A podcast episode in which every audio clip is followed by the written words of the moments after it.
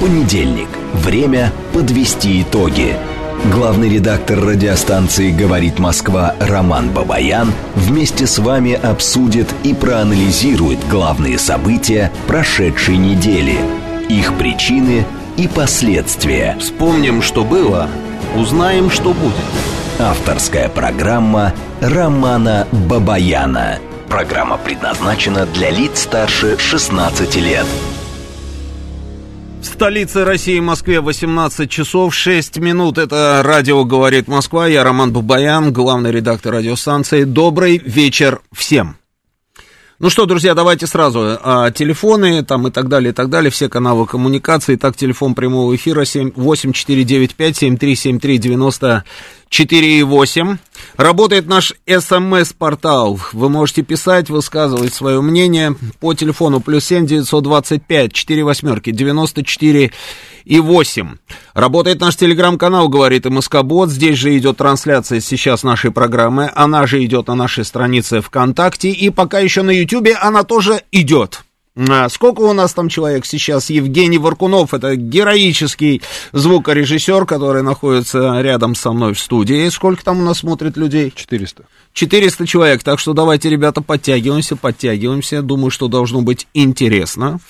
Как выстроим сегодняшний эфир? А, давайте Господи, что это такое? Я прям дар речи потерял.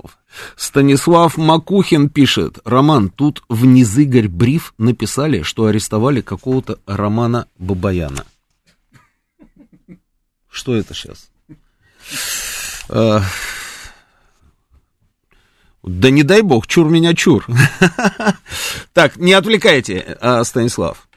Сегодняшний эфир, друзья. Эфир мы выстроим следующим образом. Значит, мы с вами пройдемся по новостям, которые начались на минувшей неделе и сегодня. А, обменяемся мнениями, а потом на некоторых из них, как обычно, остановимся более подробно. А, итак, значит, новости, которые я а, подготовил. Подготовил. Ну, на мой взгляд, очень такая тревожная новость пришла из Кабула. При взрыве у российского посольства погибло два наших дипломата. А это уже подтвержденная совершенно информация. А, боевик привел в действие взрывное устройство у входа в консульский отдел диппредставительства. 5 а, сентября в 10.50 по кабульскому времени, непосредственной близости от входа в консульский отдел посольства России в Кабуле, неизвестный боевик привел в действие взрывное устройство. В результате атаки погибли два сотрудника дипмиссии. Среди афганских граждан тоже есть пострадавшие. В МИДе отметили, что российская страна контактирует с афганскими спецслужбами, ну и так далее. Значит, а, представители Талибана заявили о том, что они теперь будут а, в усиленном порядке наше посольство в Кабуле. Я просто представляю, где это, где это было. Ну, вот прям вот вижу я вот эту точку, где это, где это случилось. Плохая новость, плохая. Всего 15 человек погибло при взрыве бомбы. Два наших дипломата. Уровень доверия россиян президенту Путину на конец августа составил 81,1%. Работу президента одобряет 78,1%. Это данные ВЦИОМ. Но мне кажется, это практически рекорд. Рекорд. В Госдуме поддержали вступление Абхазии в союзное государство. Ранее с такой инициативой выступали президент Республики Аслан Бжания и глава регионального МИДа Инал Ардимба. А, знаю и а, Аслан Георгиевича, и Инала лично. А, я, я не удивлен. Я не удивлен, что думаете на эту тему вы, мне просто интересно. Бывали ли вы в Абхазии? Что вы думаете по поводу вот этой вот инициативы? Нужна нам Абхазия в составе союзного государства или нет? Мне интересно просто, да, вот что вы думаете на эту тему? Может, можем обменяться мнениями. Значит, члены миссии а, Международного агентства по атомной энергии МАГАТЭ выехали с территории Запорожской станции, значит, и а, это заявление сделал а, Владимир Рогов, да, а, это а, член главного совета военно-гражданской администрации Запорожской области. Я знаю Владимира очень хорошо, он неоднократно участвовал в моей программе еще на ТВЦ, прекрасный парень, Значит, они уехали. Два представителя МАГАТЭ остались на станции на постоянной основе. Глава МАГАТЭ Рафаэль Гросси заявил, что подробный доклад МАГАТЭ о ситуации на Запорожской станции планируют опубликовать уже на следующей неделе.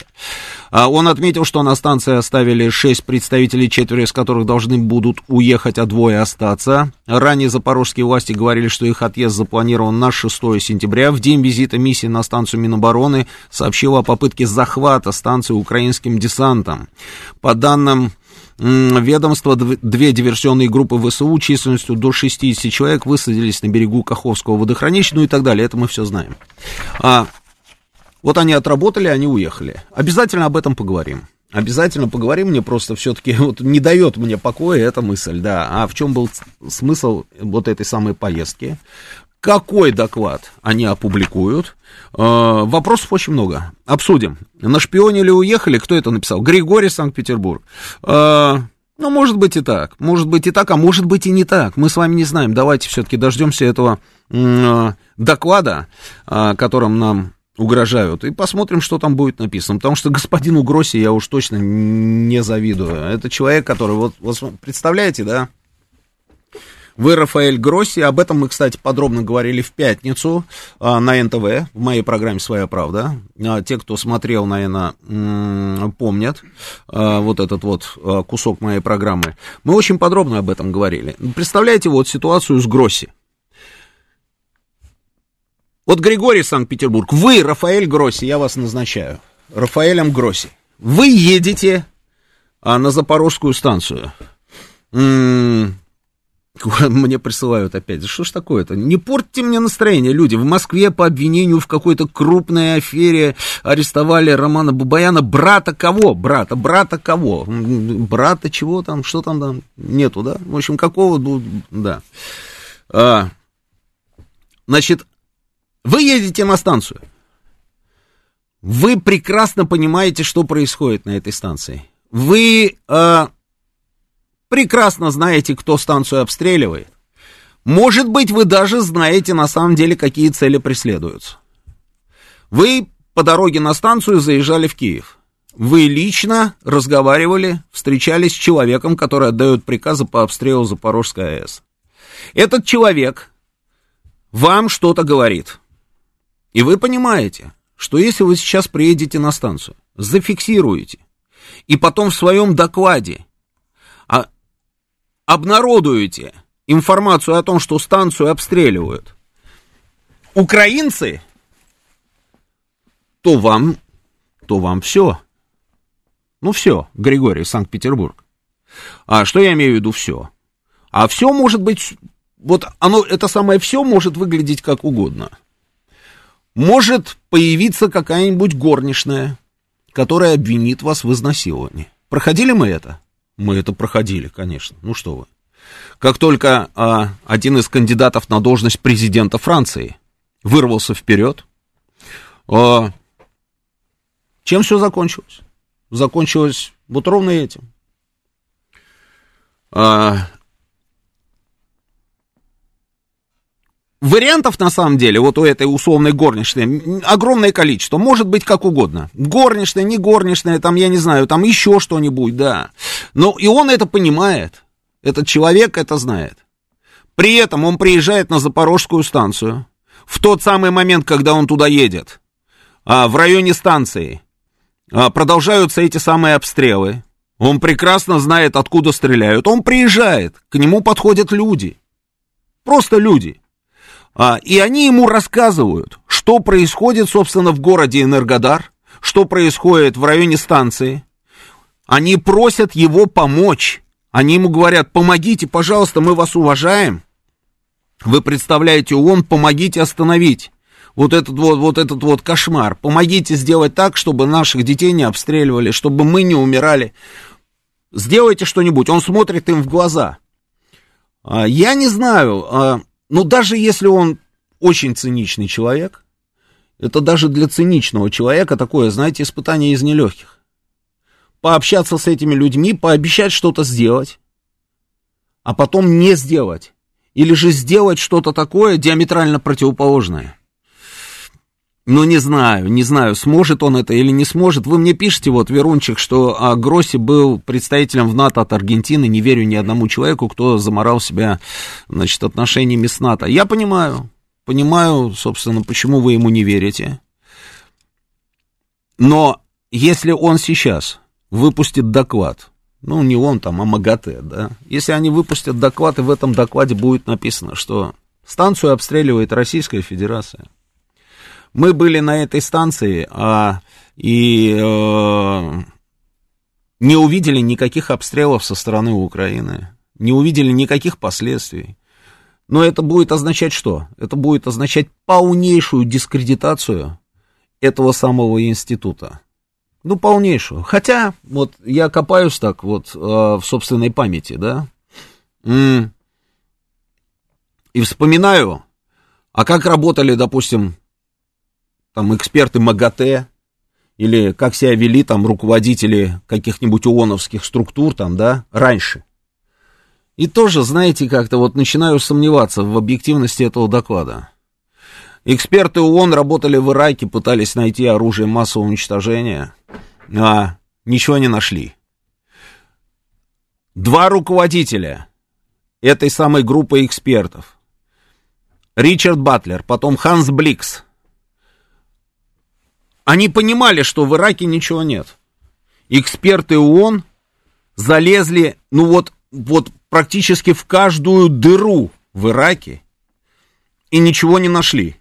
И все время это происходило как? Вот они выезжают из своей вот этой вот штаб-квартиры на джипах и выезжают на какой-то объект. Они делают заявление. Сейчас мы идем, значит, вот курсом, допустим, там на дворец вице-президента Ирака. Почему на дворец? Потому что в свое время кто-то прокинул такую историю, что у них, у иракских руководителей большие дворцы, и у Ирака огромные мечети, и они настолько большие, что на территории этих дворцов и мечети можно запросто разместить производство оружия массового уничтожения, да? Они вначале обалдели, иракцы, пытались не допустить, собственно, в мечети хотя бы этих инспекторов. Но все, когда им сказали, что, ребята, если вы вот сейчас не отыграете назад, мы начнем вас уничтожать ракетно-бомбовыми ударами. И четыре дня, там, в году, по-моему, в 97-м они все-таки нанесли а, значит, удары по Багдаду. По-моему, 97-й год был, да, я там работал в это время. А после этого они согласились предоставить им доступ, собственно, и в мечеть, и во дворцы, куда угодно. Вот они выезжают и говорят, мы едем сегодня инспектировать вот этот вот дворец. Выезжают в этот дворец, с ними целый десант там всех журналистов, журналистов со всего мира, все снимают, а, ничего не нашли. Но это разве кого-то остановило? Не остановило. А где были, собственно, вот эти вот ООНовские руководители, когда а, трясли пробирками, мы знаем эту историю, когда Тони Блэр, а, премьер-министр Великобритании, делал такие заявления, что ой-ой-ой, да, что вот если сегодня не атаковать Ирак, то завтра всему миру кирдык. Где были руководители ООН? Кофи Аннан туда приезжал. Приезжал Мухаммед Аль-Барадей, это вот тот самый, который сегодня Рафаэль Гросси, руководитель МАГАТЭ по тем временам. Они все были там. Кто-нибудь из них что-то остановил? Не остановил. Доклады были какие-то стопроцентные, в которых было написано, что Ирак ну, не обладает и не занимается разработкой оружия уничтожения. Ничего этого не было. Поэтому, в принципе, скепсис я понимаю, но мы же про надежду, а надежда у нас умирает последним. Может быть, случится страшное, и они действительно сделают это заявление, с учетом того, что два их сотрудника находятся на станции. И сегодня станцию продолжают обстреливать. В районе станции по-прежнему рвутся там ракеты и снаряды. Вот последние новости, давайте я вам зачитаю их. А, ударами ВСУ повредили емкость дистиллированной водой в непосредственной близости от второго энергоблока Запорожской атомной электростанции. А, Макрон, Макрон, мой любимый персонаж. Мы сейчас голосование проведем, честное слово. Значит, а, Макрон, мой любимый персонаж. Вот он делает заявление. Президент Франции заявил а, о том, что уход России с Запорожской атомной станции это единственный путь к безопасности. Ну, так вот просто, да. Россия должна уйти, единственный путь безопасности. Не то, чтобы Киев перестал стрелять по станции, да, единственный путь. Нет, вот Россия должна уйти, и тогда это вот единственный путь к безопасности. Он сделал это заявление во время телефонного разговора с украинским коллегой Владимиром Зеленским. Об этом сообщает, а, значит, а, со ссылкой на Елисейский дворец, сообщает Рейтер.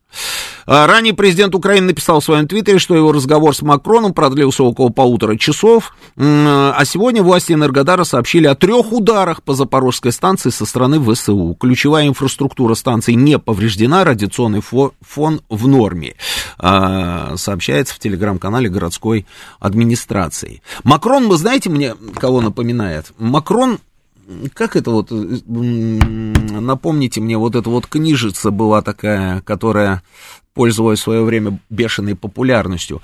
Вот говорит человеку то, что он хочет от тебя услышать. Вот он все время пытается всем говорить то, что хотят услышать. Вот Зеленский а, считает, что Россия должна уйти. Значит, я скажу Зеленскому, Россия должна уйти с Запорожской станции. Если бы после этого у него была возможность поговорить с президентом Путиным, я думаю, что он говорил бы что-нибудь другое. Он бы не говорил по поводу того, что Россия должна уйти со станции. Он вот как-то по-другому, вот так вот вывернулся бы и что-нибудь такое сказал бы, да, а, уже в разговоре с российским президентом. В общем, удивительный персонаж. Но, тем не менее, имеем вот ту ситуацию, которую имеем, она очень очень тревожная. И а, интересно, как себя будут вести вот эти вот два человека, которых оставили, ну, вот эти вот ребята из МАГАТЭ, которых оставили на станции, потому что, ну, они сейчас там сидят, станцию обстреливают, и представляете, допустим, они, они понимают, откуда от, от, обстреливают станцию, да, а появляется там через 5 дней, там, или через сколько дней появится там доклад МАГАТЭ, а, в котором будет написано диаметрально противоположно, но это же идиотизм, хотя в наше время может быть все. В наше время может быть все. Подождем, подождем, посмотрим. А, надо было арестовать всю комиссию и всем по 23 года за шпионаж, пишет 3558. Ну, подождите, 3558. А, Для начала нужно хотя бы поймать их, да, а, как говорится, на месте преступления, чтобы они занимались шпионажем. Посмотрим, посмотрим. Так, хм. Россия виновата в том, что ВСУ обстреливают Запорожскую АЭС уже тем, что мы не можем отбросить украинские войска подальше от этой станции, стратегический инвестор. А, да-да-да, Дейл Карнеги, да, совершенно верно, Сергей, да, спасибо, да, выпал у меня, а то у меня в голове там Эммануэль Макрон, да, понимаете, а тут нужно вспомнить Дейла Карнеги, да, совершенно верно. Так, надеюсь, что их не как жертвенных баранов оставили, пишет нам Максим. Может быть, цель миссии МАГАТЭ не выяснение того, кто обстреливает станцию, поэтому Гросси ничего по этому поводу заявлять не вправе, Юстас нам а, пишет. Какая разница, когда будет доклад? Украина, США его не, признаю, не признает, ну и мы не признаем, если будет не в нашу пользу. Василий, очень свежая мысль.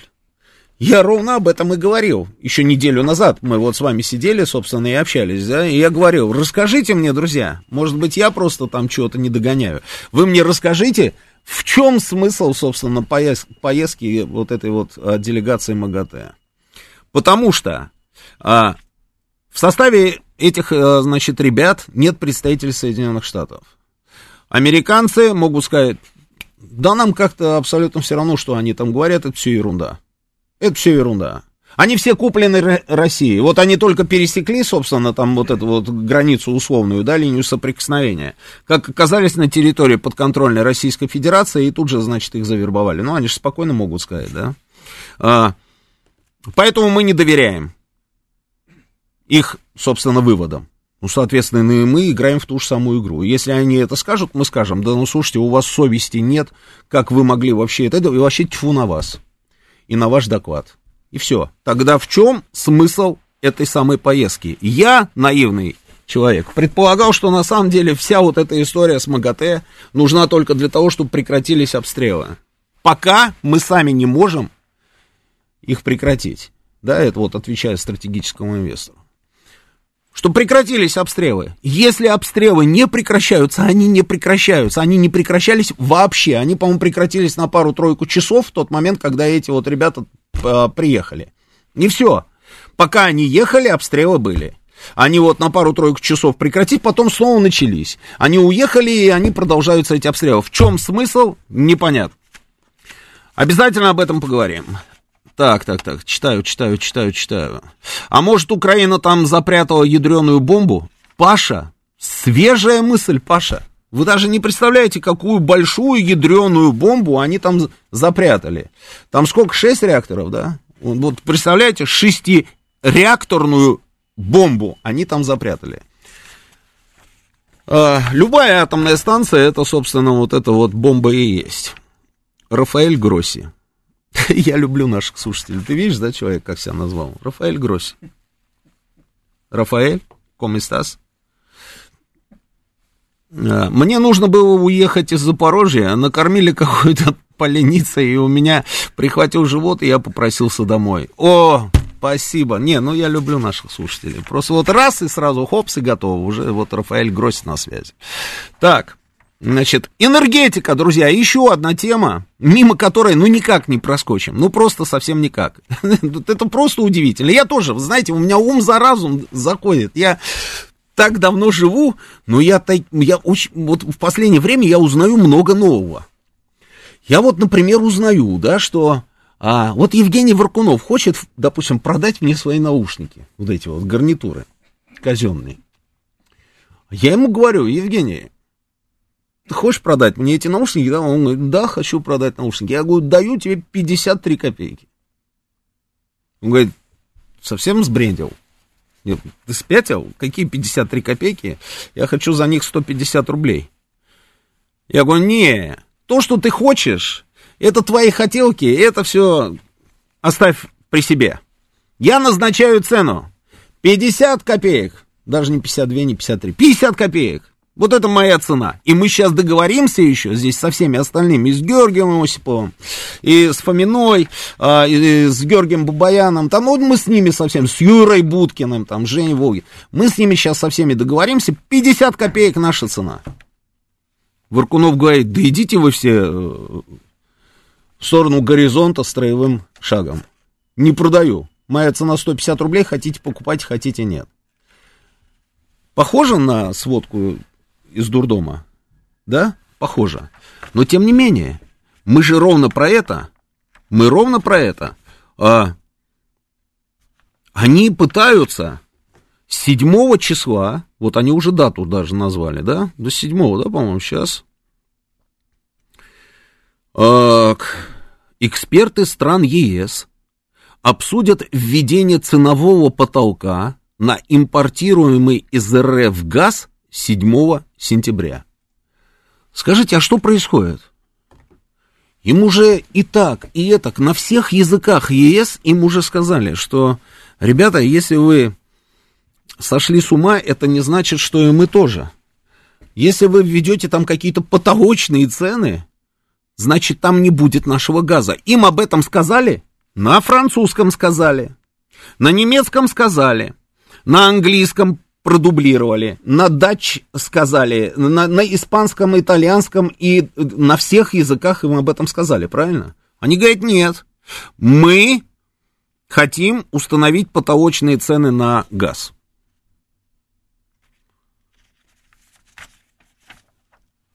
Кто-нибудь что-нибудь понимает? А на что они рассчитывают? Не, мы можем, конечно, знаете, здесь вот как-то тоже все по-разному. Вот можно предположить, что они там все действительно какие-то идиоты. Ну, что-то как-то вот не хочется терять веру в человечество, да, что в таком количестве на один квадратный метр, да, а, не очень умных там людей собралось, это, конечно, вряд ли. Значит, они на что-то рассчитывают. А на что они рассчитывают? На что рассчитывает господин Баррель, который говорит, что он не ждет, что Россия сочтет эскалацией конфликта создание Евросоюзом тренировочной миссии для украинской армии. Он на что рассчитывает? На то, что они там развернут какую-то тренировочную миссию. А, офицеры их начнут там кого-то там тренировать. А Россия будет говорить, а, нехай, да? Или как там, нехай, да? А, нехай будет. И мы не сочтем это эскалацией. На что рассчитывают эти люди? Вот они, они действительно, что ли, на своей волне? Исключительно на своей волне. Мне по понравилось заявление госпожи Ли Страс, ну, об этом замечательном персонаже. Ну, просто, она вот, вот, она просто конкурент. Конкурент Макрона, в моих симпатиях, да? Вот конкурент Макрона и Шольца. Об этом обязательно мы тоже сейчас с вами поговорим. Вот на что они рассчитывают? Сейчас у нас новости, после новостей продолжим. Понедельник. Время подвести итоги. Главный редактор радиостанции «Говорит Москва» Роман Бабаян вместе с вами обсудит и проанализирует главные события прошедшей недели, их причины и последствия. Вспомним, что было, узнаем, что будет. Авторская программа Романа Бабаяна. Это радио «Говорит Москва». Продолжаем работать в прямом эфире. Телефон нашего прямого эфира 8495-7373-94,8. Телефон нашего смс-портала плюс 7 925 4 восьмерки 94 и 8. Работает наш телеграм-канал «Говорит МСК Бот». Здесь же идет трансляция нашей программы. Трансляция нашей программы идет еще и на, нашем, а на нашей странице ВКонтакте. И на Ютубе она пока еще тоже идет. Сколько у нас? Три тысячи. Не, подожди, Евгений Варкунов. Только что было 400, уже 3000, да? Нормально так мы приросли за полчаса. Нормально, спасибо. Ну так вот, друзья, вот смотри, глава Еврокомиссии. Помните, да, эту женщину, у которой пони сожрали? Вот это вот, это на самом деле была ужасная новость. А, глава Еврокомиссии а, заявила, что пришло время ввести потолок цен на российский газ в Евросоюзе. Еврокомиссия скоро выступит с этой инициативой. Ранее, следуя в фарватере США, заявили об установке потолка цен на российскую нефть, вызвав соответствующую негативную реакцию в России. Наш ответ озвучил вице-премьер Новак. Он заявил, что Россия оставит в этом случае за собой право отказать в отгрузке нефти на таких условиях постоянным партнерам, которые решат воспользоваться новым в кавычках ценообразованием. О планах ограничить цены на российский газ говорили лидеры группы семи. Великобритания, Германия, Италия, Канада, Франция, Япония и США. Я все понимаю. Ну вот они говорят, говорят они об этом. Они говорят. Я понимаю, что они хотят сделать. Они хотят сделать так, чтобы у нас было все плохо. Правильно? Свежая мысль, Евгений, свежая. Чтобы мы зарабатывали меньше денег, чтобы мы продавали э, свою нефть, но при этом, ну, чтобы денег у нас было немного, потому что сейчас они вдруг обнаружили следующее. Ну, только представьте, вот, ну, поставьте себя на их место, ну, на самом деле. Ну, как-то надо все-таки добрее, да, к людям относиться. Вот, давайте поставим себя на их место. Ну, вот, есть какой-то супостат под названием Россия, да, и мы хотим этого супостата, вот, прищучить. К ногтю его, к ногтю. А мы и так, и эдак, и затопили его. И канализацию ему законопатили, как мы думаем, да? А, и в магазинах не продаем ему ничего. И, и даже из подъезда стараемся его не выпустить. А он такой сидит и говорит, что-то я не пойму, ребят, вы что? Ну, что вы творите-то? Вот совсем что с ума посходили? Ведь рубильник-то от всего дома у меня. Вы совсем с ума сошли? Ну, вы вот хотите мне там перекрыть электричество, да? А я сейчас возьму и сделаю так, что у вас не будет электричества. Может, будем жить дружно там, ребята, да? Ну, мы так не говорим, но они говорят, не-не-не, все не годится, все не годится, нужно что-то еще придумать. И вот начинают придумывать. Вот это вот вся история с визами, а, с, с этим потолком цен. Но на что-то же они рассчитывают. Понятно, что таким образом число клиентов потенциальных уменьшается, правильно? Но вот кто-то здесь мне написал, Евгений, что если у тебя не получится а, продать мне, если ты откажешься продавать мне наушники за 50 копеек, да, ты попробуешь продать их Гудошникову за 200 рублей, понимаешь? Потому что с Будкиным там и со всеми остальными я-то договорился, да, мы вот больше 50 копеек не платим. Но Гудошников, Гудошников, вот ему нужны твои наушники, и он это сделает. 200 рублей. Ты же попробуешь ему продать за 200 рублей? Да. Предположить, что предположить, что Гудошников, условный, который терпеть не может, допустим, меня, да, вдруг со мной солидаризируется и скажет, ага, а я тоже даю только 50, 50 копеек или 55. Ну ты-то за 55 ему же не продашь. Ты не продашь. Ты же, я же тебя знаю, ты же жадный. Ты будешь ждать, когда появится кто-то, кто купит у тебя хотя бы за 150, да, если не за 200. Но расклад ровно такой, друзья. Они собираются ограничить число клиентов на нашу нефть. А, и при этом они думают, что, допустим, там китайцы, Индия, а еще кто-то, да, кому там мы продаем нефть, что они тоже увидят, что, ага, смотрите, вот русские не могут эту нефть теперь продавать, да, там европейцам, да, потому что европейцы только вот там дадут 50 копеек, да, а давай-ка мы тоже попробуем поймать рыбку в мутной воде и заявим русским, что мы, что-то мы подумали, 55 это максимум, ну ладно, 60, потому что мы вас любим. Есть логика какая-то, да, в этом? Есть. Но есть еще один момент, есть еще один момент. М-м- вот Дмитрий пишет, расклад гудошник купит Аношка. Китай и Индия, конечно, будут давить на снижение цены, Юстас пишет. Допускаю, Юстас, допускаю. Но а, в пределах же разумного, зачем Китаю, зачем Китаю, собственно, солидаризироваться вот с этими ребятами, то есть помогать им в их игре, то есть помогать им давить Россию, зная, что после России будет, будет очередь их. Но если они, допустим, нас свалили там, да, вот представим, американцы, допустим, свернули нам шею, да, за кого они возьмутся завтра? Евгений. За Китай, За очевидно. Китай, очевидно, правильно? Индия Я думаю, что... Есть. А? Индия еще есть. Ну, Индия там массу минус. А, за Китай. А, я думаю, что китайцы это понимают так же хорошо, как и ты. И как я. Они это тоже понимают. Зачем китайцам им подыгрывать? Они не будут им подыгрывать. Они могут попробовать сыграть на понижении, но они и так уже, на самом деле, сыграли на понижении. И дальнейшие игры на понижении будут нами восприняты как уже не очень дружественная история. Китайцы на это не пойдут. Не пойдут. Да нет, Евгений. Плохо вы думаете о китайцах. Не пойдут. Потому что они так их не любят, что просто вот есть не могут. Есть не могут. И они знают, эти самые китайцы, что в случае какого-то пердемонокля, единственная история, которая может им помочь, это только мы. И больше никто им помогать не будет. И они это очень хорошо знают.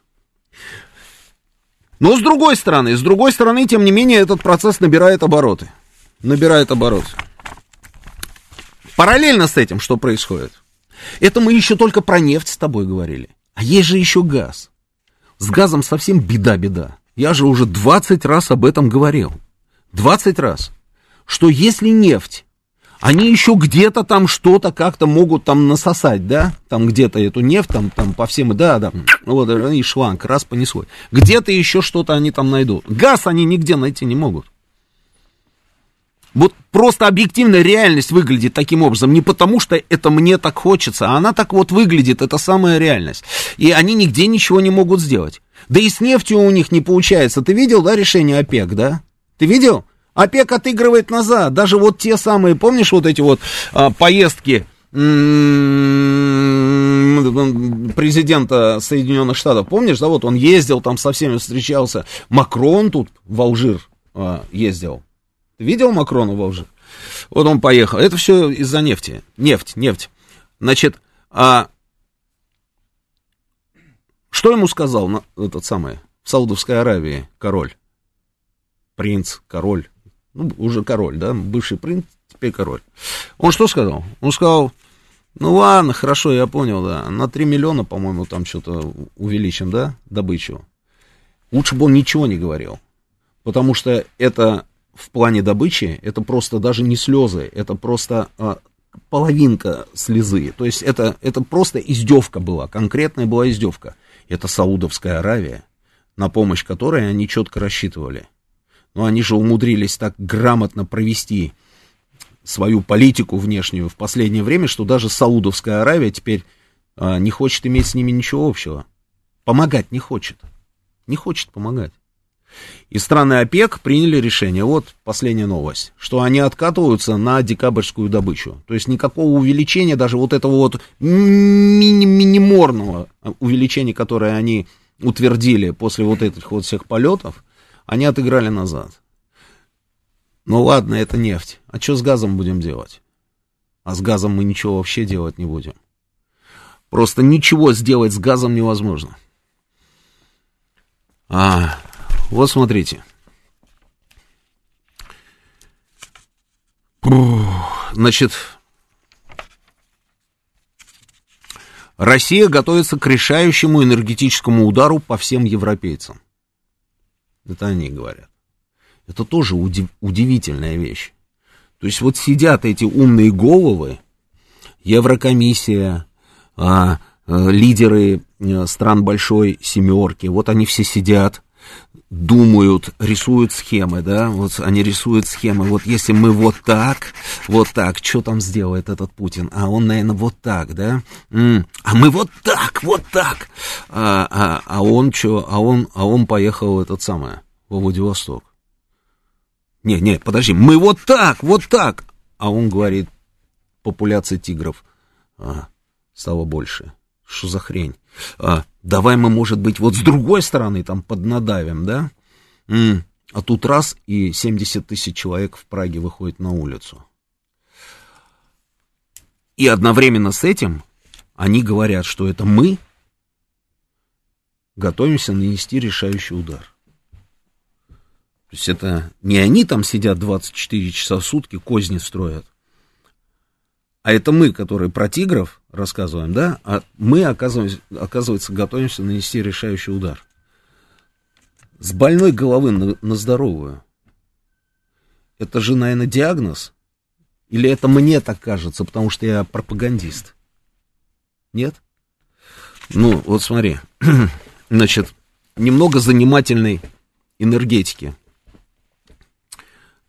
Скажем так, энергетика и все, что рядом, да? Немецкая а, ультралевая партия Линки, дай Линки, призывает граждан выходить на улицы на акции протеста против правительства в связи с ростом цен на энергоресурсы. Зафиксировали, да, Германия, да? А, и они же выходят.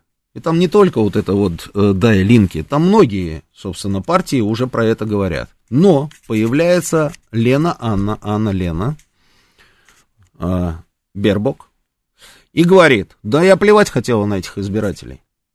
Она же об этом сказала. Это же не я придумал, нет, Евгений? Это, наверное, вы придумали. Да не, это Гудошник, все, это Гудошник, да.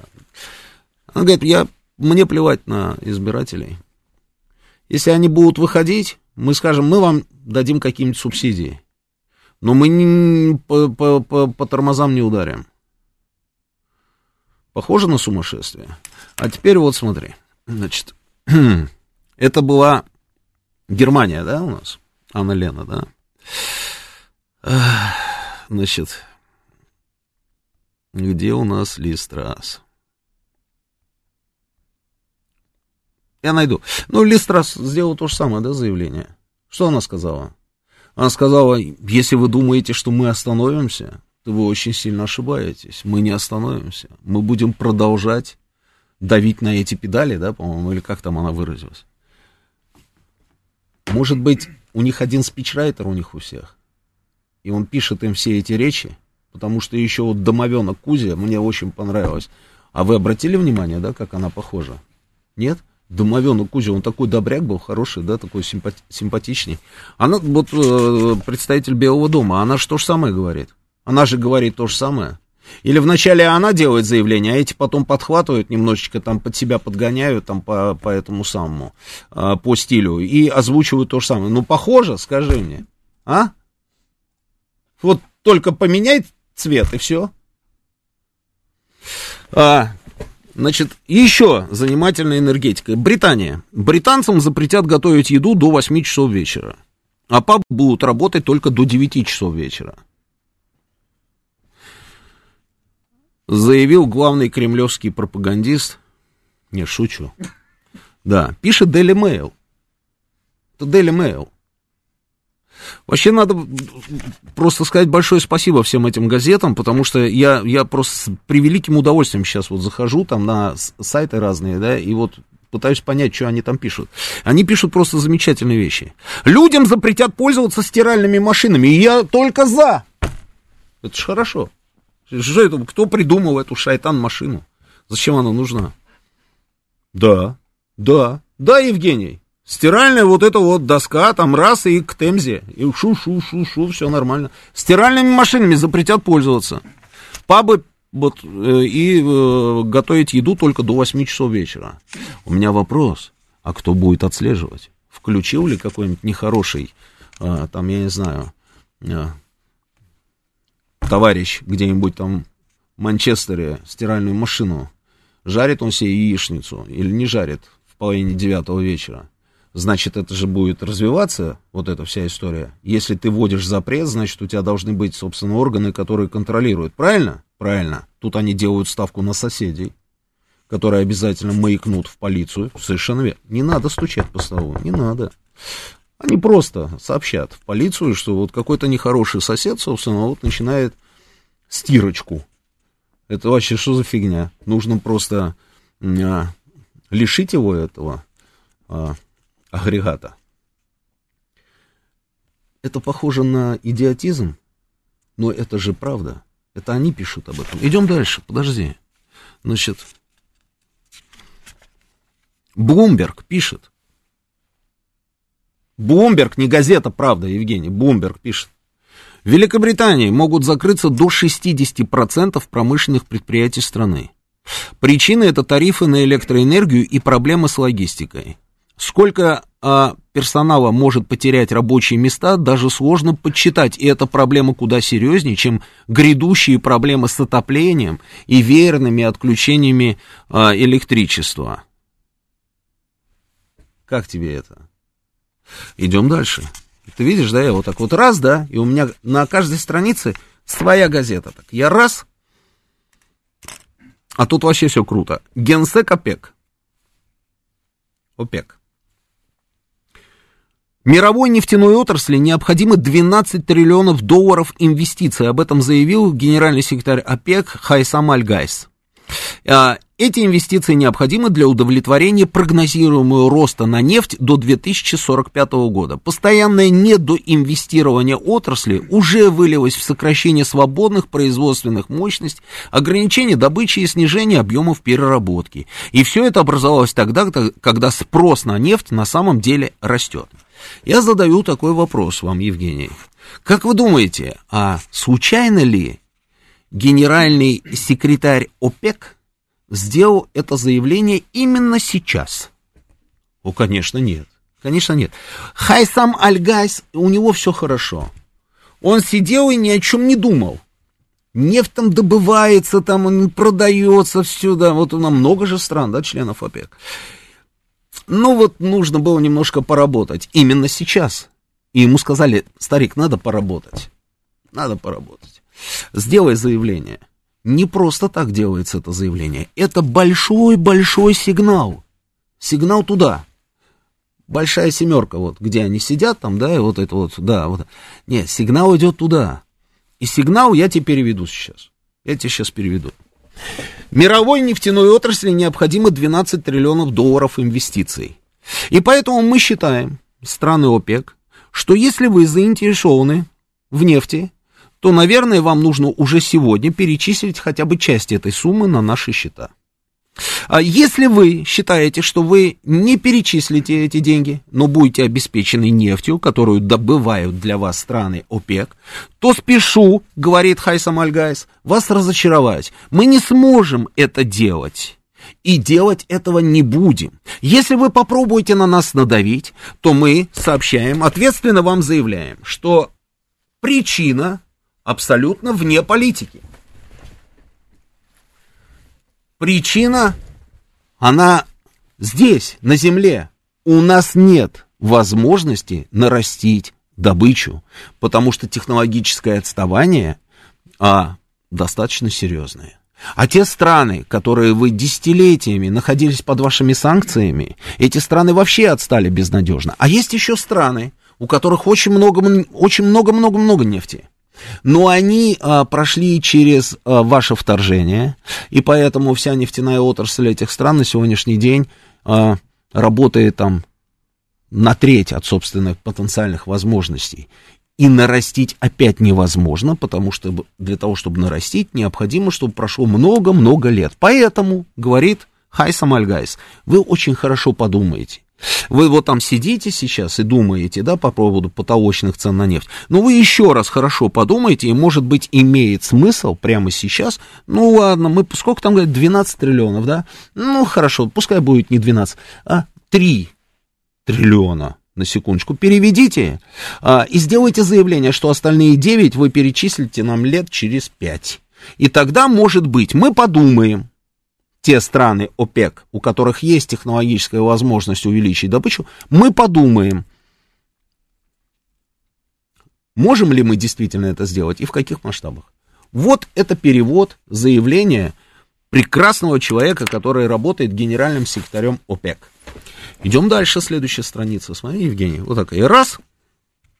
Опс, следующая страница. Прекрасно. Daily Telegraph. Понимаешь, да? Daily Mail, Bloomberg. Теперь Daily Telegraph. Рейтер, теперь Daily Telegraph. Лидер итальянской партии Лига Маттео Сальвини призвал прекратить действие санкций против России, поскольку эти ограничительные меры, по его словам, ставят граждан на колени из-за все более внушительных счетов на энергоносители. Ромпипали. Э, прошло несколько месяцев, и люди платят по своим счетам в 2, 3, а то и в 4 раза больше, заявил он в интервью РТЛ, это немецкий телеканал. Прошло уже 7 месяцев, а вооруженный конфликт продолжается, при этом казна Российской Федерации наполняется деньгами. Ответа нет. Ответа нет. Они думали, думали, думали, думали, и потом раз, раз, и один из представителей итальянских властей делает заявление, что, а, вы знаете, это безответственные высказывания, и когда я слушаю этого самого Сальвини, у меня складывается впечатление, что я слушаю а, Владимира Путина. Следующая страница. Ты заметил, да, Евгений? Следующая так, раз страница, да? The Week.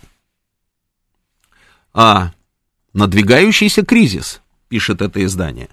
А, значит, про надвигающийся кризис. Автор статьи, значит, пишет, что в прошлом году британские домохозяйства потратили на оплату счетов за топливо около 30 миллиардов фунтов стерлингов.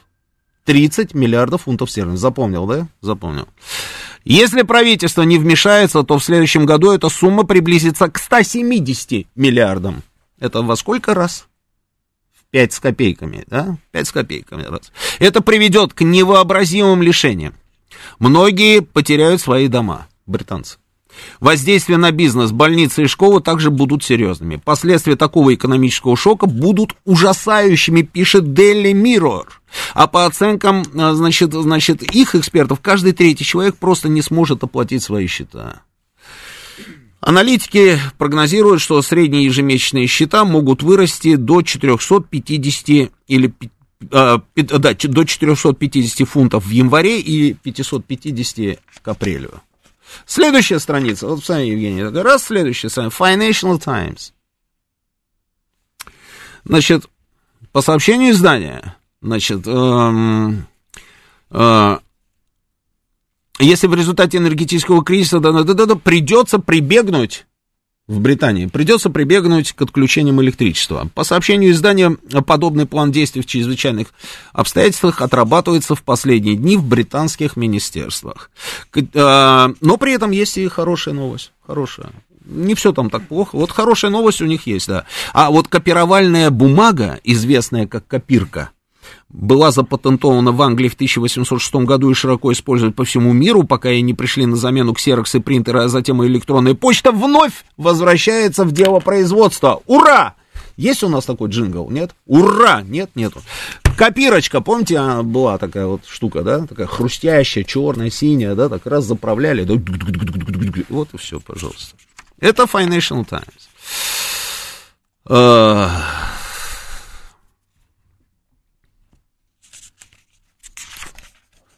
Рейтер. Россия отменила крайний срок, установленный на субботу для возобновления поставок по основному маршруту газа в Германию, тем самым сделав трудности Европы еще более трудными. М-м- да, и при этом они же одновременно говорят о том, что Россия, оказывается, уже давным-давно, собственно, неответственный поставщик там и так далее.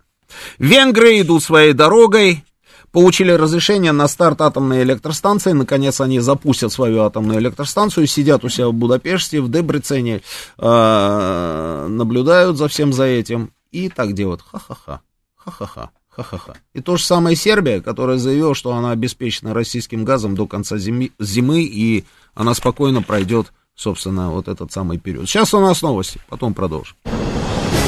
Понедельник. Время подвести итоги.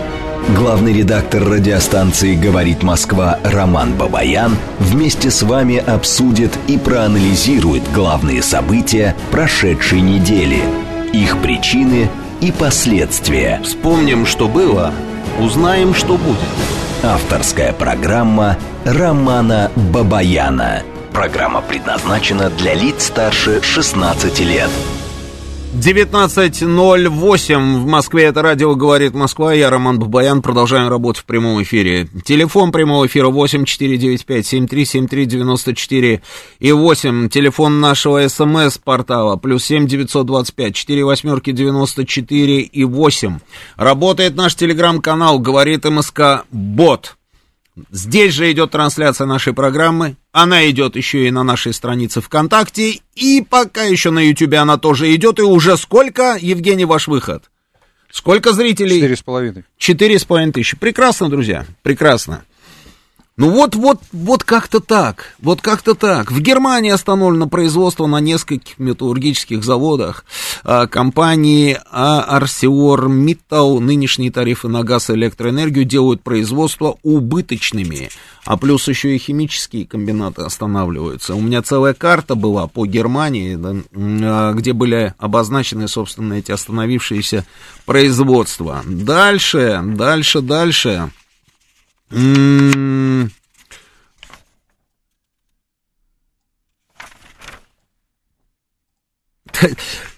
Вот в Газпроме кто-то есть, вот кто-то один там есть, который такой, знаете, тролль десятого уровня. Вот как только они начинают там что-то такое придумывать, да, эти ребята, и выдают потом на гора, да, там журналистам, и эти журналисты потом выходят с этими новостями, что вот потолочная цена, там или еще что-то, да, вот кто-то этот раз тут же звонит Миллеру и говорит, вот я уже тут подготовил, да, надо сделать заявление, оно хорошее, хорошее заявление. М-м-м. Или же я тут кое-что придумал, да, давайте вот это сделаем, да. И вот появляется заявление, ну оно просто замечательное же, смотрите.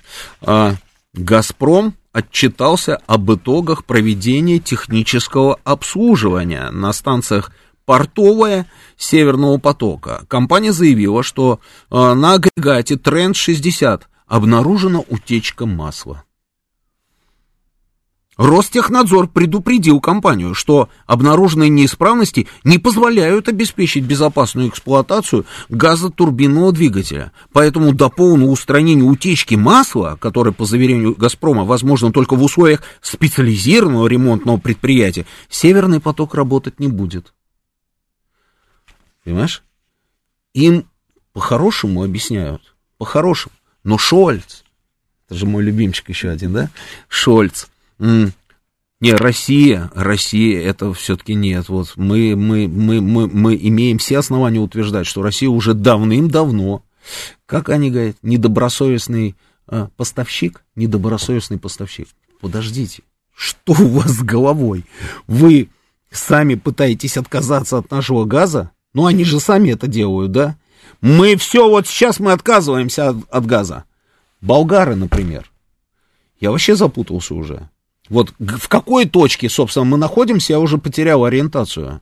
Потому что болгары сделали заявление. Мы разрываем все связи с «Газпромом». Мы не будем вести с «Газпромом» никаких переговоров по поводу газа. И они, главное, дальше расшифровывают. Чтобы вы понимали, говорят они, речь идет не о том, чтобы как-то там, я не знаю, там о чем-то, а вообще мы отказываемся от каких-либо контактов с «Газпромом». Потом я раз захожу в новости, а там Болгария обсуждает с Газпромом, а, там же что происходит. И то же самое, понимаешь, вот происходит на самом деле не только в Болгарии, везде одно и то же. Они отказываются от российского газа, они там запускают какие-то угольные шахты, и теперь, теперь все выбросы, вот эти СО2 и так далее, признаны, знаешь чем, Евгений Варкунов? Признаны полезными я тебе клянусь. Ты думаешь, это я придумал? Нет, это они отрапортовали сегодня. Выбросы СО2 теперь полезные. Полезные. Это какая-то комиссия там ду по экологии. Я жду появления Греты а, где-нибудь на какой-нибудь большой а, с, самой, с, а, арене, на сцене, знаешь, трибуне, чтобы она сказала, даешь угольную энергетику, сколько можно, доколе можно ждать, когда уже вы запустите все это. Это реальность. Это абсолютно. И параллельно с этим, параллельно с этим, они говорят, да, Россия вообще, это цинизм, это цинизм, вот они, Эрик Мамер, это глава пресс-службы Еврокомиссии, написал в Твиттере, Еврокомиссия считает решение России об, об, об остановке Северного потока цинизмом. Какой цинизм? Что вы хотите, мы то и делаем. Хотите остановить? Остановим. А, хотите это самое? Мы говорим, турбина не работает. Они говорят, это цинизм. Мы говорим, мы готовы ее исправить. А мы, мы, мы сейчас ограничения ведем на все ваши цены. Мы говорим, хорошо, хотели исправить до 3 сентября. Помнишь, мы говорили, возобновим по подачу. Потом так вызываем этих самых, которые за ремонт отвечают. И Миллер говорит, скажите, за сколько сможете, сколько вам времени нужно, чтобы привести в порядок, там вот прокладку эту заменить, откуда масло течет? Он говорит, ну сутки, сутки. Не, давайте двое. Двое суток. За двое справитесь? Не, ну и за двое справимся. Помнишь фильм, да, это, да? Телега, когда сломалась, да? А, а за трое суток? Ну, за трое, барин, или за пятеро. Ну, барин, ну, за пятеро. Ну, вы можете поставить задачи. Не, ну, конечно. Ну, ну можно, если вот напрячься, постараться и за пять суток там исправим. Они опять там заявление. Да мы сделаем вот то-то и то-то там. Нам этого все не нужно. Тфу на российский газ. Да здравствует ЦО. Миллер говорит, а за 10 сможешь? Не, ну, барин, ну чё ж так издеваться-то? Один не справлюсь за 10, нужен помощник. Помнишь, да, вот эту сцену из этого фильма? Вот так и живем. Формула любви. Да, формула любви, совершенно верно, да. А, вот так, вот так вот это все и происходит. Театр абсурда какой-то. И вот она трасс, трасс. Она произносит речь. Она ж теперь случилась страшная. Да, она теперь премьер-министр Британии. Я написал у себя в Твиттере, кстати, э, в Твиттере говорю, в этом, э, в Твиттере не пишу, да, там только анонсы программ.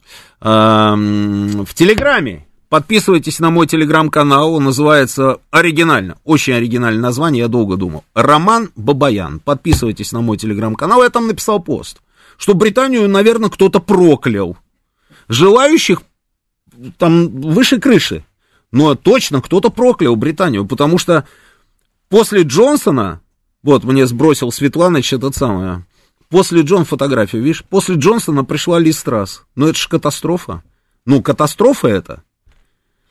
Но она приходит и она говорит, мы должны учиться на ошибках, которые Европа сделала в отношениях с Россией, в отношениях с Россией, став зависимой от ее нефти и газа. А нам, помнишь, рассказывали, что это у нас, оказывается, зависимость, да? Что мы на игле сидим. Мы сидим на игле газовой и нефтяной. И здесь у нас всякие вот эти вот ля-ля-ля, хай поднимали постоянно. Россия должна, да что там ваш этот Газпром, тфу на него, он стоит, один Facebook стоит как 10 Газпромов, помнишь, нам рассказывали? Я сейчас вспоминаю все это, мне просто, вот, вот, ну, вот, ты понимаешь, да, смешно. А, мы должны, говорит, э, э, исправить эти ошибки. Дальше она говорит, мы не должны позволить, чтобы продолжительный и все более тяжелый конфликт разворачивался на Украине. Серьезно, хочется спросить. Вы серьезно? Вы не хотите позволить? Так, ребята, собирайте свои манатки и давай до свидания. Мы сами разберемся. Но нет же, нет же. Это же этот вот взрыв на макаронной фабрике приезжает туда, да, как на работу ездят. Так это та самая же, вот этот трасс то же самое же собирается делать, нет? И при этом она говорит, что мы не хотим, чтобы там продолжался этот конфликт. Что с головой у этих людей? Ну, она двоечница, это я понял.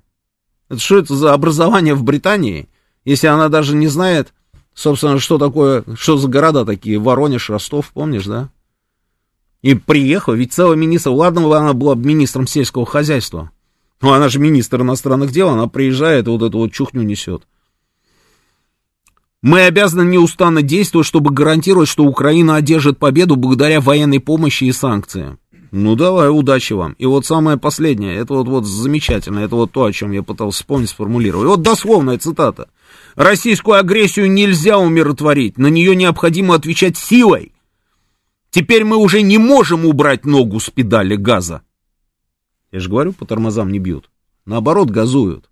Ну, удача называется, да? Давай проведем голосование. Как вы думаете, кто из них самый умный?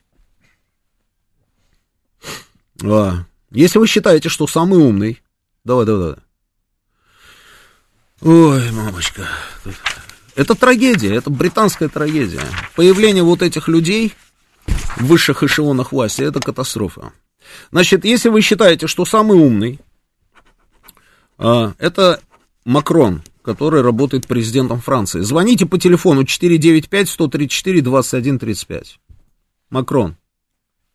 Если вы считаете, что самый умный это Шольц, Шольц, то ваш телефон 8495-134-2136. 36. Если вы считаете, что нет конкуренции, у Листрас, и она центровая, она самая умная, то ваш телефон, мы же можем, да, еще один, да, 137, 8495, 134, 21, 37. Это, э, кто это был? Кого это? Трас, да? Трас, я хочу еще один пункт. Да ты что, серьезно? Не, ну я хотел Лену с Аней.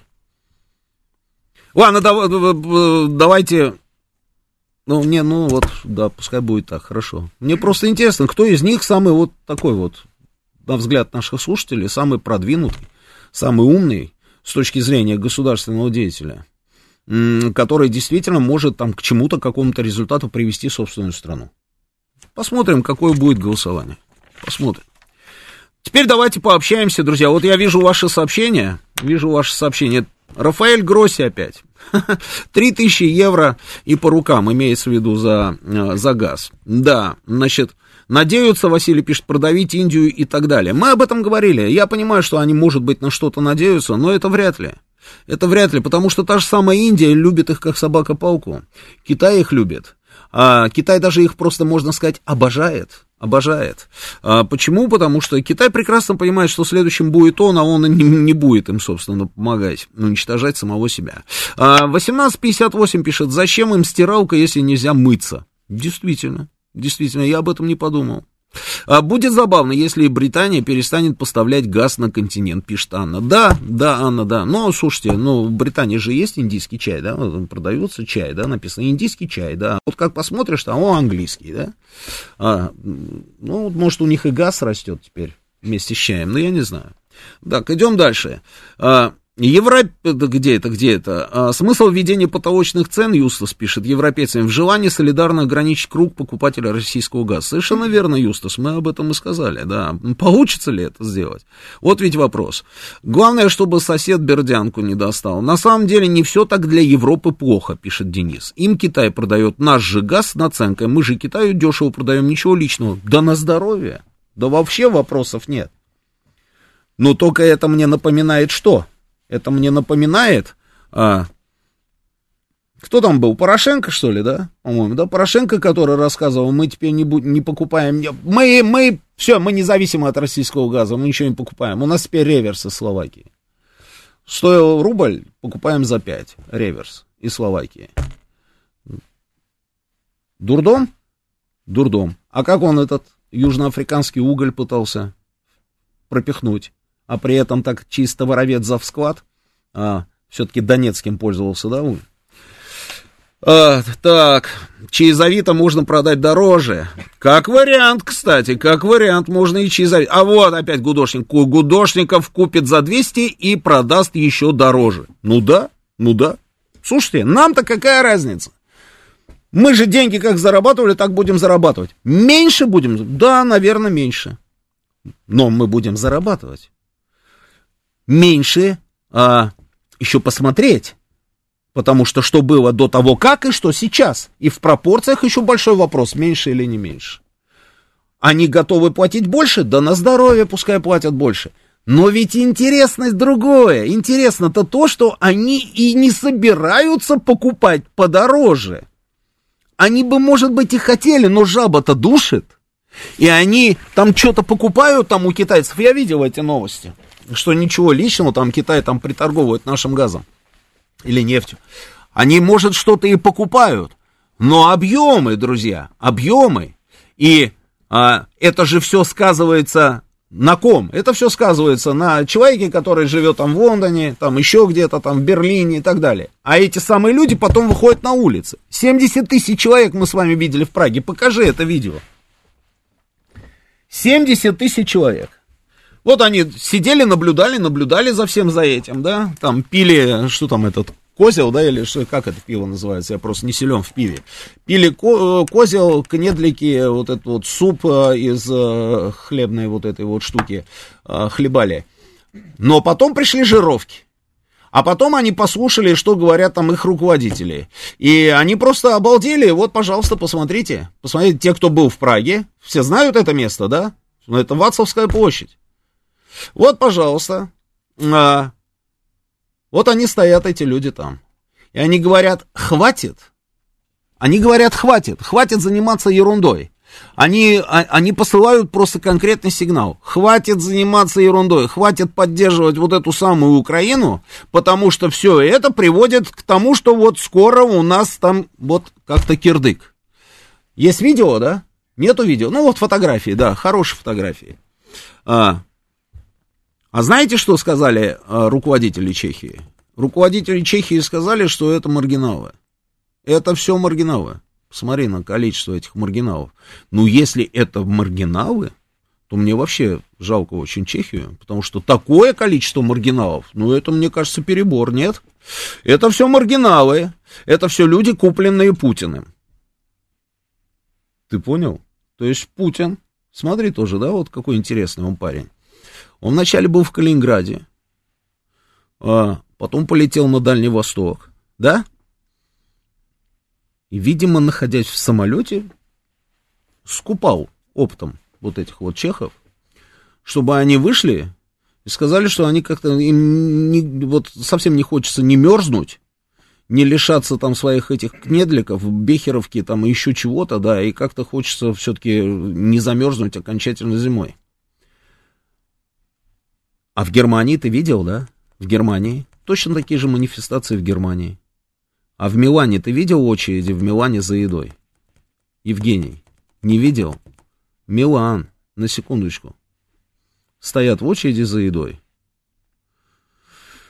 А, и то ли еще будет, то ли еще будет. Ты все никак не можешь насмотреться на Кузю, да? Ну вот возьми вот две фотографии рядом и скажи, вот разве не похожи они? А, нефть по 150 долларов за баррель, газ по 3000 евро за 1000 кубов, платим в рублях и по рукам, Рафаэль Гросси. А, значит, Китай и Индия будут, конечно, давить на снижение цены. Да это мы уже обсудили, это мы обсудили. Да, давят и давят, да. Ну, будут приторговывать нашим газом. Нам все равно денежка будет идти. А вот у этих ребят она будет уходить от них. Будет уходить. Эм, наш попугай-паразит умнее любого из троих, пишет Анна. Это вот она про наше голосование. Я не понял, подожди, а почему у нас вот по третьему э, пункту никто ничего не этот самый? Что, не звонят, что ли? Что такое? Не, не, так не пойдет, друзья. Да, у нас было три кандидатуры. Первая кандидатура это Эммануэль Макрон. Вторая кандидатура Шольц, а третья Ли Страс. Кто из них самый умный? Ну, вы, ну, нельзя же вот так, ну, не буду комментировать пока, да. Ну, в общем, нежно любят наши люди Листрас. Вот скоро роман мы и узнаем, с кем Китай, Алексей Земцов. Да я уже знаю, с кем Китай, Алексей. Я думаю, что э, Китай с нами, если вы... Ну, вот эта вот вся вот эта история, что Китай в первую очередь за себя, это все понятно, да. Но вот в этом противостоянии, в глобальном, Китай 100% с нами. Так, дальше. Евгений Варкунов, это уже стратегический инвестор, Евгений Варкунов просто уйдет вместе со своими наушниками в никуда, потому что нигде больше его на работу не возьмут, а вы купите новые наушники за 150 рублей, возьмете нового сотрудника более покладистого. Да зачем уходить Евгению? Он продаст эти наушники Гудошнику. Мы же уже эту схему с вами нащупали. Он продаст Гудошнику, а Гудошников там продаст Аношка. Еще дороже.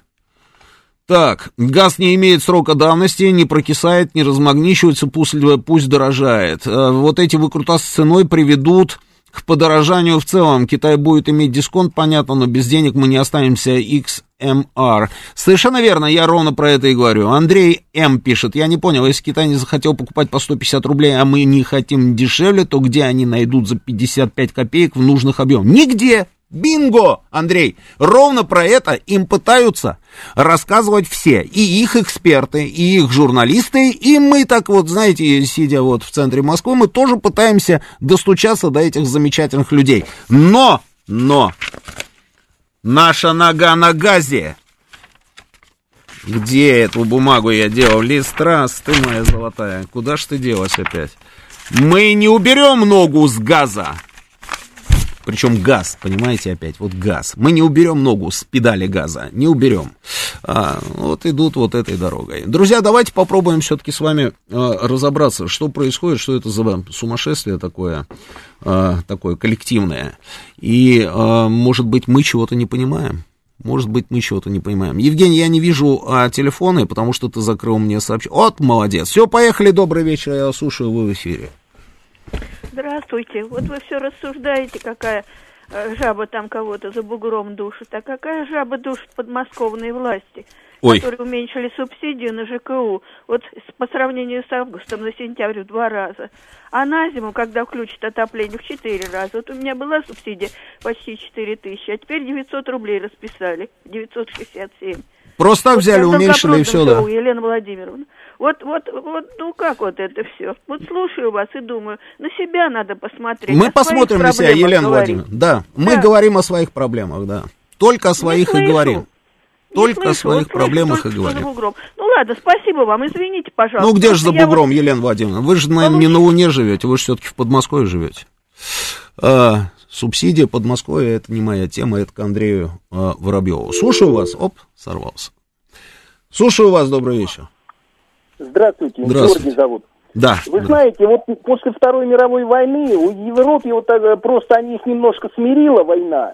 Они немножко вот как бы вот этот пиар вели, демократию. А также это те же люди, которые 500 лет грабежом занимались, то есть э, колониальная система. Потом это те же люди в пробковых шлемах, которые за бусы стеклянные, э, золото у индейцев меняли. У них психология не изменилась. Они уже сколько раз собирали европейскую армию против России. А сейчас они дрессируют просто-напросто европейцев и во всех бедах будут обвинять, вот в очереди они стоят за едой, а будут обвинять, это Россия, вот она такая э, злая, поэтому надо нам опять в четвертый раз попробовать, как говорится, ну, то есть дрессировка, ну, против России, я считаю, как говорится, опять армию собирать. Да-да-да. Ну, пускай собирают армию, да, если у них что-то получится.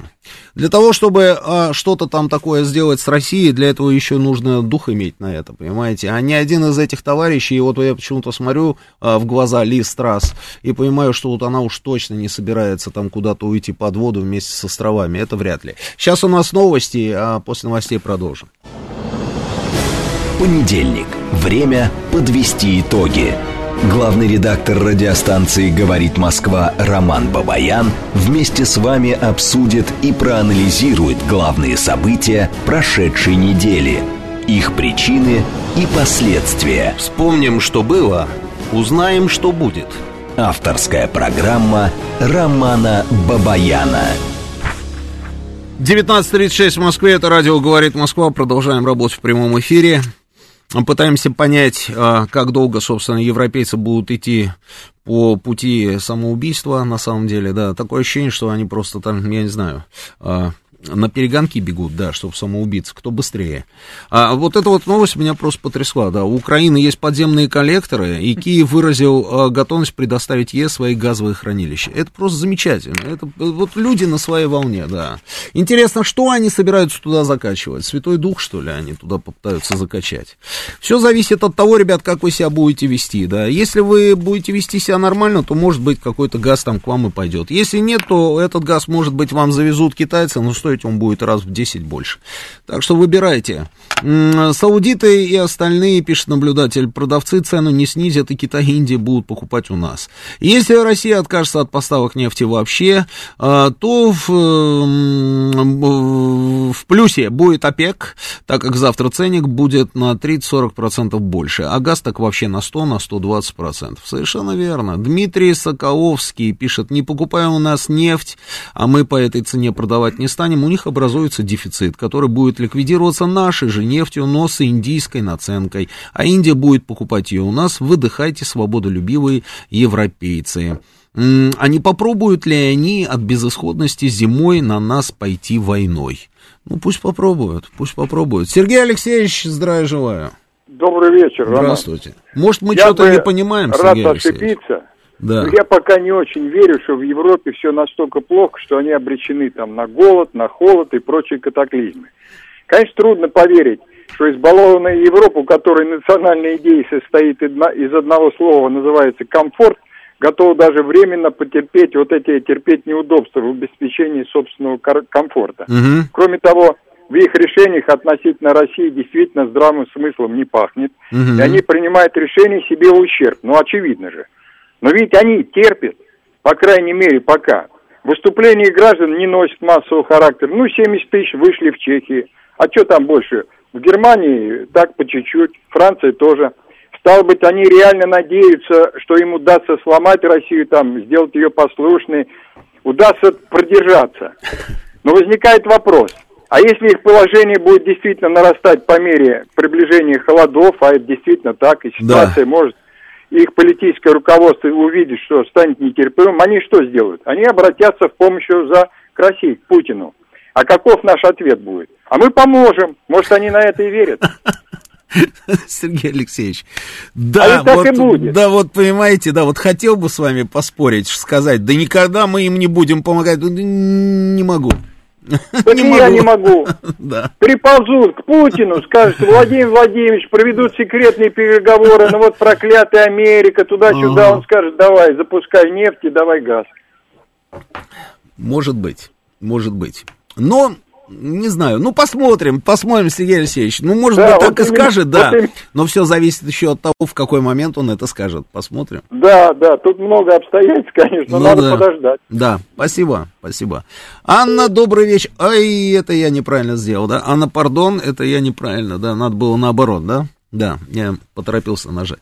Слушайте, а вот, да и Америка, Америка, вы что думаете, а, Америка вот так вот сидит там за своим океаном и все хорошо там? Нет. Вот, знаете, когда мы с вами говорим про глобальный мир, а ровно в этом самом глобальном мире мы, собственно, все и живем, ну, не может быть так. Вот если мы соглашаемся с тем, что мир глобален и экономика глобальна, не может такого быть, чтобы европейцы, я говорю, вот сейчас вот пытаются победить в конкурсе, кто более эффектно, как говорится, покончит жизнь самоубийством, да, а у американцев все в шоколаде. Нет, это так не работает. И это вообще не так. Вообще не так. А знающие люди, я вот с ними разговаривал, они вообще говорят, что в Америке а, еще хуже, чем в Европе. Еще хуже ситуация, чем в Европе. И называют цифры. 35 триллионов американских долларов. Ты представляешь цифру, да? 35 триллионов американских долларов. Мы же об этом практически не знаем ничего. Не очень разбираемся еще в этом, да? Они вложены, эти деньги, эти деньги пенсионных фондов американских. И они вложены, знаешь, куда, Евгений? А в европейскую экономику. В европейские заводы, предприятия и концерны. Понимаешь, да? И если сейчас там начнет все обваливаться, это долбанет по американцам так, что ой-ой-ой. И еще посмотрим, как говорится, кому будет больнее. Но вопрос мой остается а, тем же самым. Может быть, мы чего-то не понимаем, может быть, это какая-то недоступная нам логика поведения тех же самых европейцев. Я не знаю. Давайте попробуем нащупать. Слушаю вас. Добрый вечер. Алло. Да-да-да, я вас слушаю говорить. Да, здравствуйте, Роман. Вот Здравствуйте. смотрите, я о чем хотел вам сказать. Э, Вот э, в условиях нестабильности ситуации м, с нашими сырьевыми ресурсами, ну, в частности, с газом, Да. э, и цен его на, не, на цен на этот продукт, Путиным была предложена м, программа по газификации России, в частности, частных там э, домовладений. Да. Это, это реально работающая программа. Мы все прекрасно понимаем, что чем шире это охватывается, идет потребление газа, растет благосостояние народа, ну и прочее, прочее, прочее. Но вот смотрите, с чем вот лично я столкнулся. Я Мгм. как предпри- предприниматель в Подмосковье. Да. У меня до этого были магазины, которые были подключены к сетям. Вот сейчас я приобрел магазин, который не был подключен к сетям, кроме электричества. Да. Ну, мало того, что за электричество я как э, частный предприниматель плачу в два с половиной раза дороже, чем простой частник. Мгм. Непонятно почему. Электричество, то есть в итоге получается дороже, чем в Европе. Это я вам могу сказать совершенно точно. Мгм. Второй вопрос. А сколько, если не секрет? Порядка 8 рублей. 8 рублей это дороже, чем в Европе? Я думаю, что да. Ну, дороже, чем в Китае точно. Ну, Я не знаю, сколько стоит в Китае. См- Смотрите дальше. Ну, давайте Э, дальше. Я попытался узнать ситуацию с газом. Позвонил там в управление губернатора выяснять эту ситуацию. Да. Связали меня с людьми. Мурыжили, мурыжили, мурыжили. В итоге сказали, что да, вот вставайте в очередь, мы все вам сделаем. Я говорю, сколько получится по деньгам. Вот подключить газ, знаете, сколько стоит магазинчика 200 метров? Нет, вы нам сейчас расскажете. Миллион триста тысяч. Хорошие Нормально? деньги. Хорошие деньги. Да, а что входит в эти миллион триста тысяч?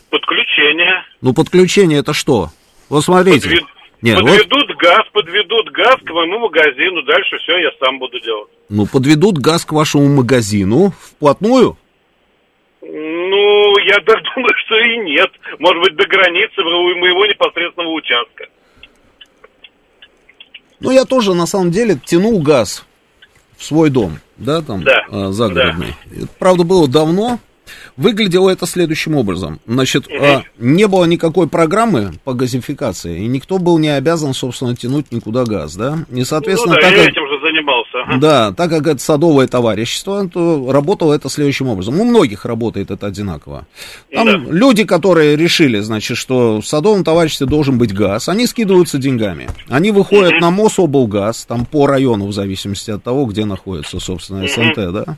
Выходят на Мособлгаз, с ними договариваются, те составляют проект, там все дела, и тянут трубу, ставят газовую подстанцию у тебя в садовом товариществе. Потом следующий человек, любой другой, который хочет, чтобы этот газ был у него в доме, он уже договаривается с этими людьми, которые складчину, собственно, профинансировали вот эту самую газовую ветку.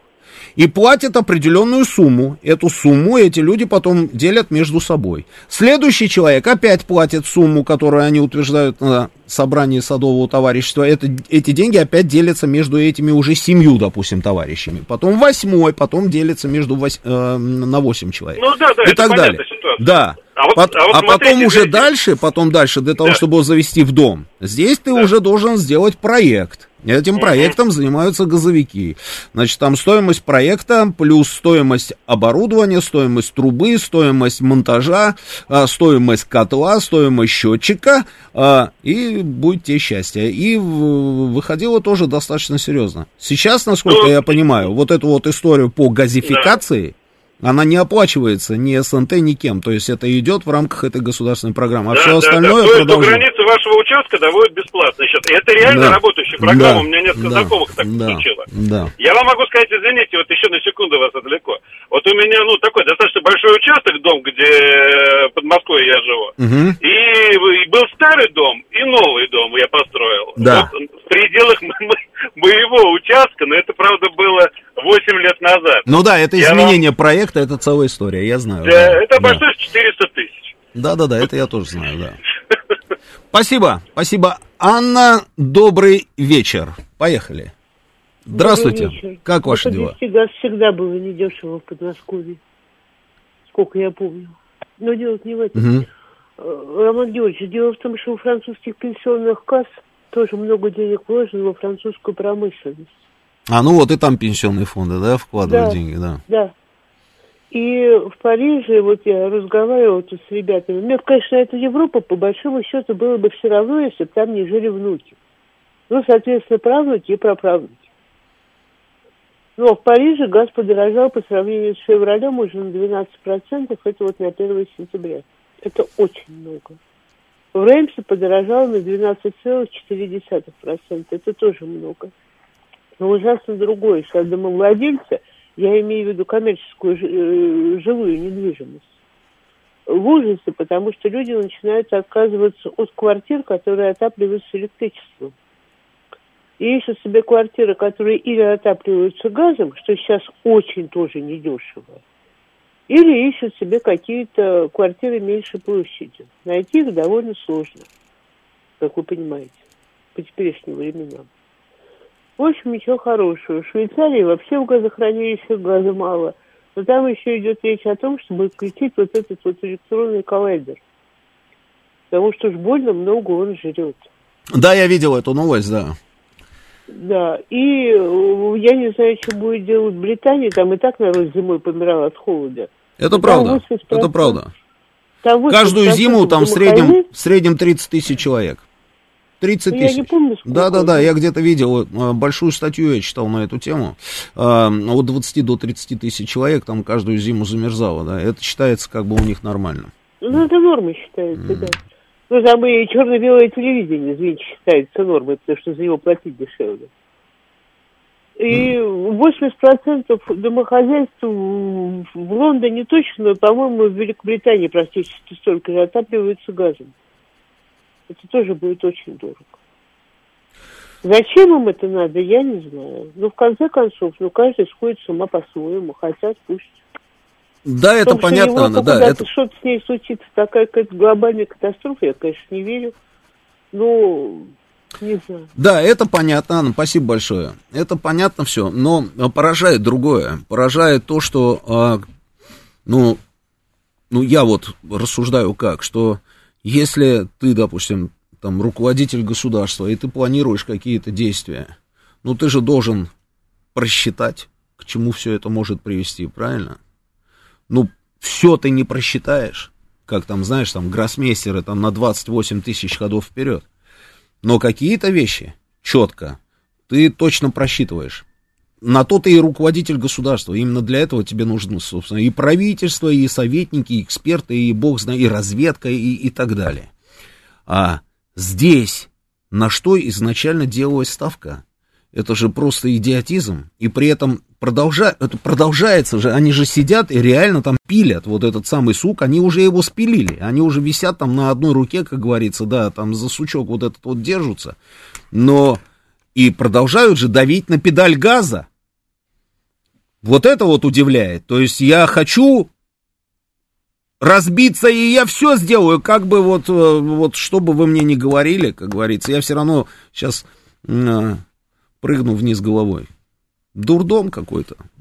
Слушаю вас, лимузин. Добрый вечер. Вы еще на мотоцикле? Или уже Здра- все? Здравствуйте, здравствуйте, Роман А-а-а. Георгиевич. Здравствуйте, друзья. Смотрите, у меня в деревне Латашинского района Московской области формулировка по поводу отсутствия газа простая абсолютно. Ваша деревня бесперспективная. Сколько дворов? Ну, э, дворов, наверное, 25. До ближайшего вот, населенного я... пункта, где есть газ, сколько? Э, не знаю. Но как, как она станет перспективной, да. если там ничего нет? Вот. Да. Потому что я знаю людей, я сам лично, и мои соседи, там, я не знаю, переехали бы туда вообще на ПМЖ. Собственно, если бы там было вот простая вещь, откуда вот э, такой ценник берется на протяжку газовой трубы, я понятия не имею. То есть для меня это загадка. Труба, себестоимость трубы, ну даже э, все остальной там техники, если посчитать, ну никак не миллион, ну как-то поменьше вот должно быть. Мне так думается. Но ну, понятно. Лимузин, что... смотрите, да, я понимаю, про что вы говорите. Значит, э, вот казалось бы, да, э, что Московская область, ну, вроде бы как рядом, да, а, там или Владимирская область, там тоже рядом, да, это же где-то там не за 3-9 земель, да, где-то в тундре, в тайге. Но есть же места такие, что ой-ой-ой.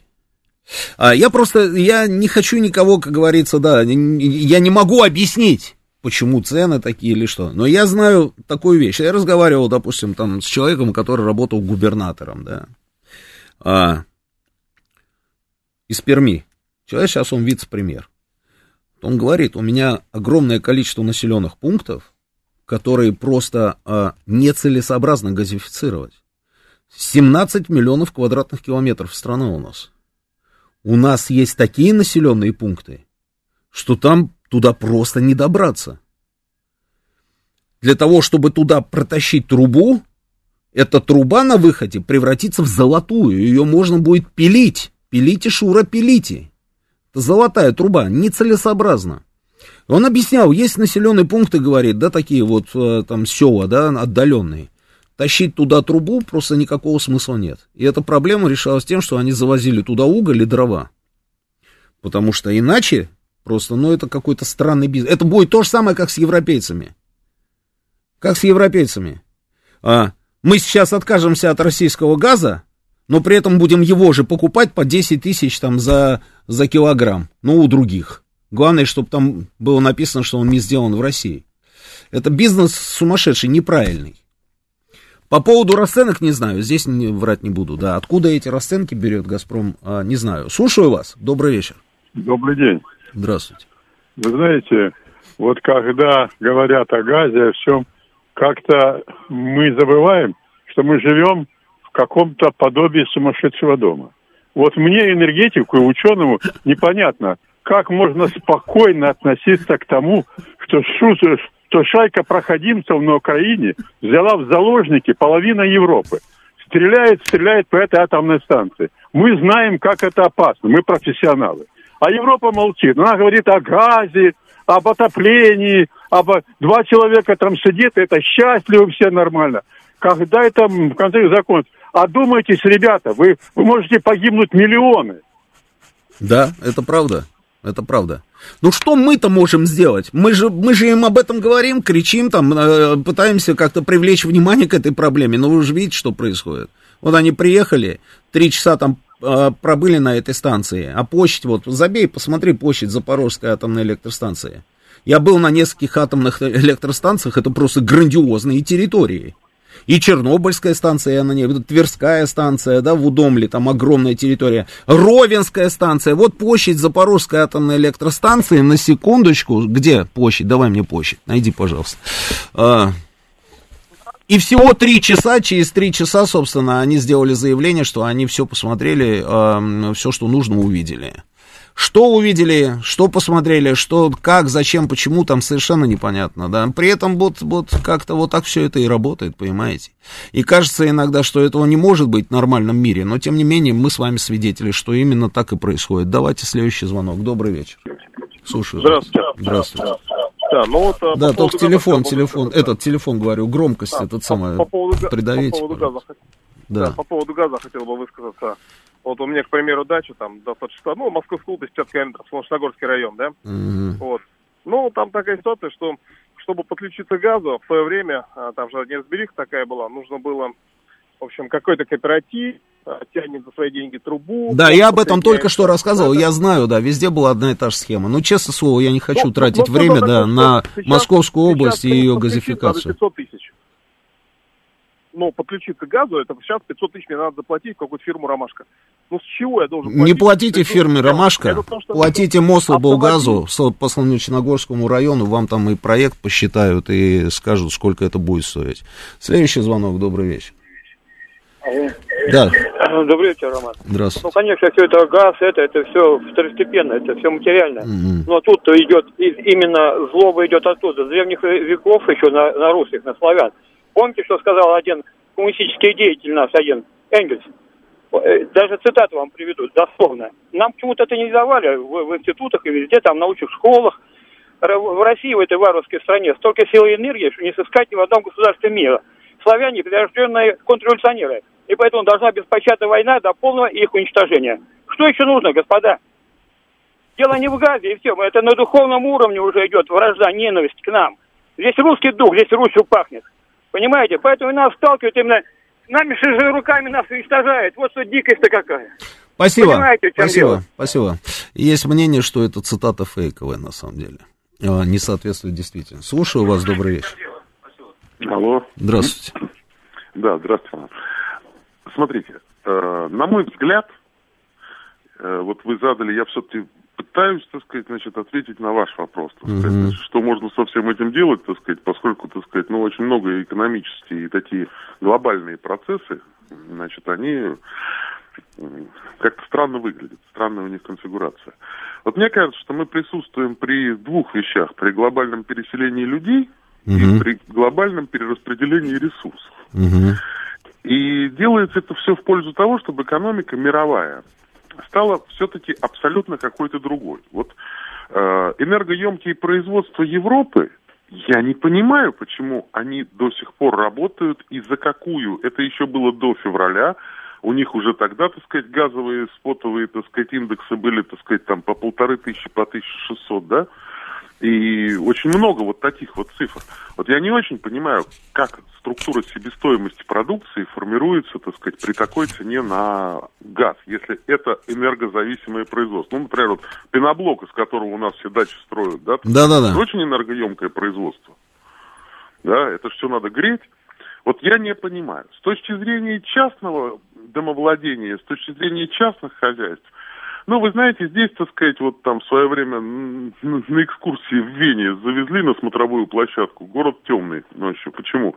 Ну, на тот момент 11 рублей киловатт на наши деньги было. Это при курсе 40, да? Угу. Значит, соответственно, так сказать, ну, примерно там 15-16 рублей киловатт, да? И поэтому все берегут энергию.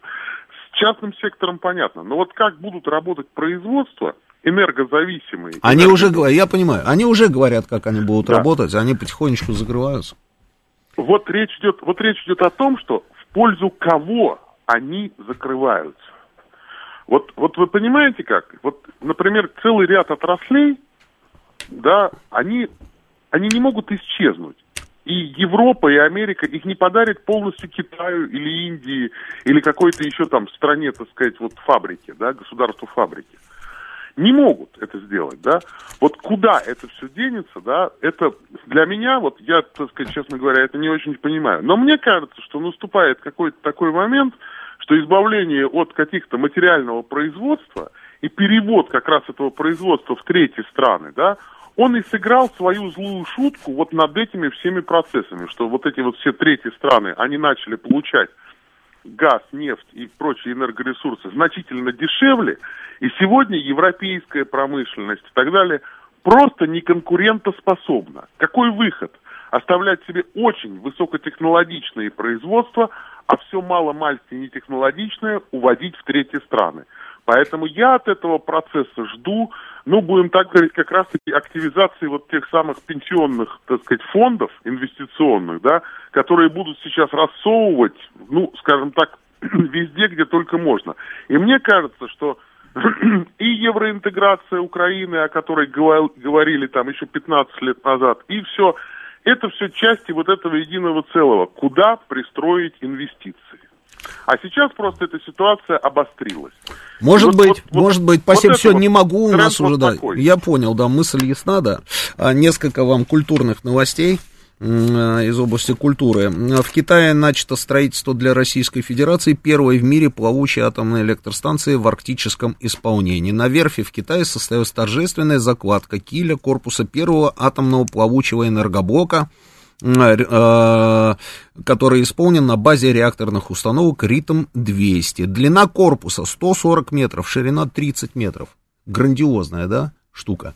Э, интересно, да. И вторая новость из области культуры, мне тоже понравилась. Атомная подводная лодка России замечена у берегов Италии. А там же, были, там же были замечены ранее и ракетный крейсер «Маршал Устинов», а также противолодочный корабль «Вице-адмирал Кулаков» и танкер «Вязьма». Вот так и живем. Вот так и живем. А, вижу сообщение про Абхазию, Пицунда, там все, все дела, да. А, хорошая инициатива, посмотрим, к чему она, собственно, приведет в итоге. Сейчас у нас новости. Сейчас у нас новости, а после меня, после меня вам все расскажу два Георгия, Георгий Бабаян, Георгий Осипов про футбол, а потом Саша Сладков и Галим Вергасов. Саша Сладков у нас в Донецке, в Донбассе, соответственно, прям вот э, с места событий. Мне кажется, будет интересно. А сейчас новости.